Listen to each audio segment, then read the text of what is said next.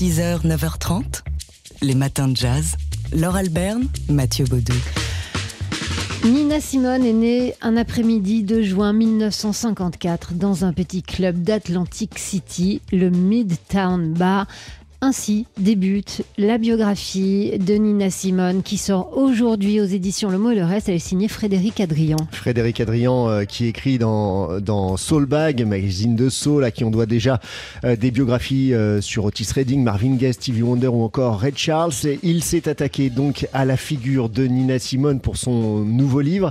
Alors qu'est-ce qu'elle amène de plus que les autres biographies consacrées à la pianiste et, chanteuse? Eh bien un immense travail de recherche en bibliothèque, d'archives, de coupures de presse, 1500 euh, coupures de presse pour essayer eh bien, de, toucher euh, au plus près la, vérité euh, d'une figure complexe. Voilà, parce que jusque-là, les ouvrages étaient racontés, les ouvrages, les documentaires, enfin tout ce qui a été dit et fait sur Nina Simone contribuait à sa légende en fait. C'était des gens qui la racontaient et puis qui peut-être en rajoutaient un peu. Ici, vraiment, il, il s'est basé bah, sur euh, ce qui a été écrit au moment où euh, Nina Simone a vécu ces choses-là euh, et, et il a euh, évité aussi de se focaliser ben, sur les sujets qui généralement sont, euh, sont étudiés, mis en avant, euh, comme les droits civiques, le féminisme ou le- la santé mentale de Nina Simone. Et comme ça, Frédéric Adrian essaye de, de toucher donc ce, qui, ce qui fait la singularité de, de cet artiste hors norme. Voilà pour plonger donc dans de nouveaux éléments inédits que vous ne connaissez pas sur Nina Simone. Cette biographie signée Frédéric Adrian sur Nina Simone qui sort aux éditions Le Mot et le Reste aujourd'hui. 6h, 9h30, les matins de jazz. Laure Alberne, Mathieu Baudou. C'est un concert qu'on attend depuis longtemps. Il a été repoussé trois fois, mais c'est aujourd'hui qu'on va pouvoir entendre le répertoire du nouvel album de Naïsam Jalal sur scène. Oui, ça se passe au Café de la Danse à Paris ce soir à 19h15. Après donc euh, ces trois reports, la flûtiste va pouvoir fêter enfin la sortie de son dernier album Un autre monde et elle sera accompagnée pour ça du quintet Rhythms of Resistance composé du batteur Arnaud Dolmen, du contrebassiste Damien Varaillon, euh, le guitariste euh, Karsten O'Chapfel et le saxophoniste euh, Mehdi Chaïb. Un autre monde, c'est un monde qu'on rêve, dont rêve Naïsam Jalal, un monde dont les frontières seraient ouvertes, perméables, émouvantes, avec des identités multiples et choisies. Naïsam Jalal euh, joue une musique engagée, engagée politiquement, mais engagée poétiquement aussi. Elle y met toute son âme, tout, son être. Euh, elle était venue nous rendre visite dans le studio de TSF Jazz euh, il y a quelques mois déjà. Elle était l'invitée de Daily Express. Elle s'apprêtait à partir à New York pour représenter euh, la diversité du jazz français dans les, les clubs new-yorkais. On va l'écouter ici en duo avec le pianiste Leonardo Montana. Donc rien à voir avec ce que vous allez entendre ce soir. À part que si, ça a tout à voir puisque c'est la même musicienne Et la même poésie. et la même poésie.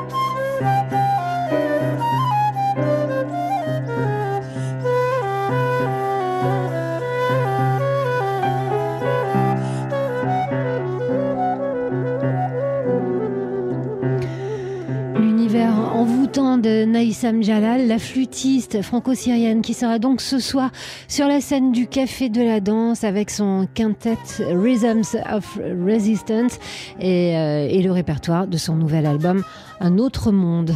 6h, 9h30, les matins de jazz sur TSF Jazz. C'est une expo euh, le jeudi, on, que, que j'oublie pas de vous dire ça quand même, que le jeudi on parle d'art dans les matins de jazz et, donc euh, voici une expo qu'on peut voir en ce moment à la galerie Backlash à Paris. Elle s'intitule Beings. Et euh, pour euh, cette, euh, cette expo, huit artistes sont représentés, des euh, peintres, des artistes qui travaillent aussi avec euh, la vidéo, les collages, la photographie. Tout cela, euh, derrière Beings, il y a l'identité euh, noire et la réappropriation de cette identité euh, fracturée très souvent. Le déracinement, la représentation de soi, la spiritualité, la mémoire, ce sont euh, les thématiques euh, qui traversent euh, ce- cette exposition, cet événement plus largement.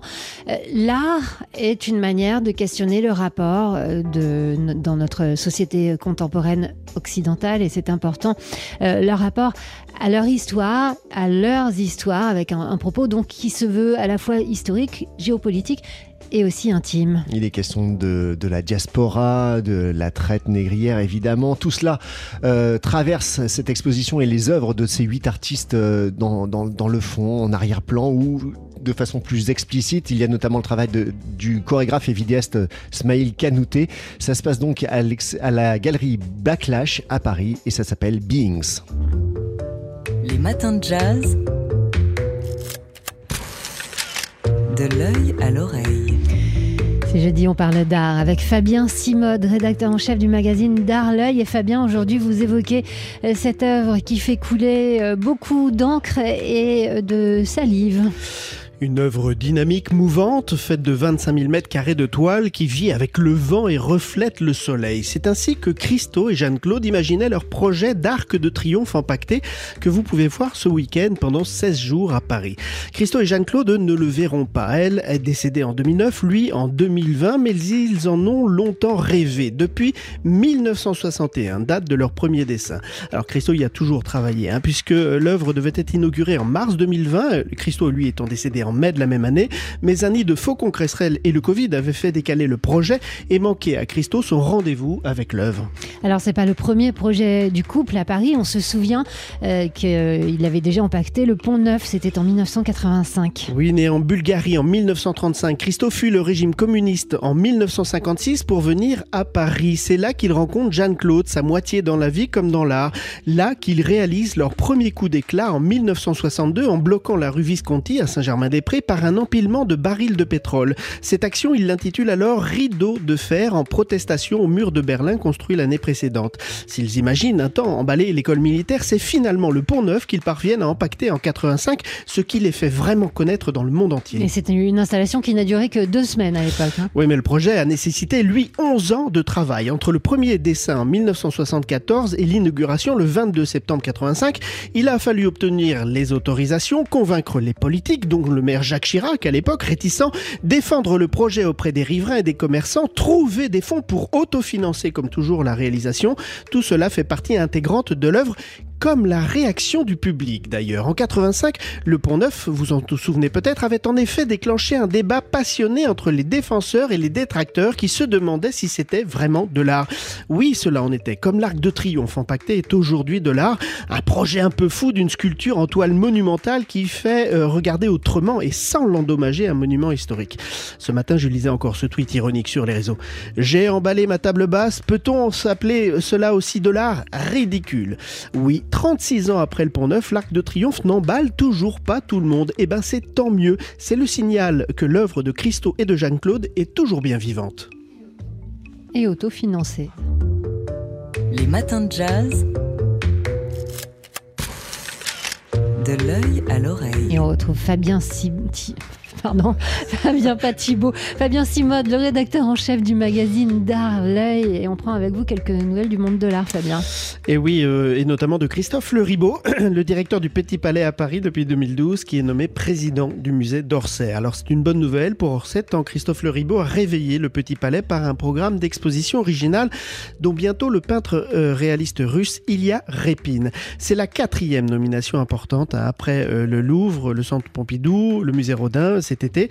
Et ce n'est pas la dernière puisque l'on attend toujours le nom de celui ou de celle qui prendra prochainement la tête du château de Versailles, du musée Picasso et donc désormais du Petit Palais à Paris. À Paris euh, et ailleurs, ce week-end, ce seront les Journées européennes du patrimoine. Oui, c'est la 38e édition de cette manifestation créée en 1984 par la France et étendue à l'Union européenne en 1991. L'an passé, la fréquentation avait chuté hein, à cause du Covid, mais cette année, le ministère attend le retour des 12 millions de visiteurs que la manifestation enregistre habituellement. Alors, il y a un site internet assez bien fait qui vous permettra de trouver un lieu ouvert près de chez vous. Vous devriez trouver votre bonheur puisqu'il y a plus de 20 000 événements euh, programmés à ce jour. Et sinon, qu'est-ce que vous nous conseillez comme expo du moment? Alors, l'Orangerie de Paris qui fait dialoguer les peintures de Shem Soutine, vous savez, ce peintre hein, tout en matière de l'école de Paris, et de Willem de Kooning, un des grands représentants de l'expressionnisme abstrait américain du, du milieu du XXe siècle, un contemporain de Pollock, mais moins connu en France. Alors, non, non seulement c'est l'occasion hein, de voir des peintures de de Kooning, artiste vraiment très très rare, il n'y a jamais eu de rétrospective en France, mais de revoir aussi autrement l'étoile de Soutine, artiste un peu mal aimé, il faut le dire, comme Modigliani. Euh, ceci est visible euh, depuis cette semaine et jusqu'au 10 janvier avec son passe sanitaire. Les matins de jazz.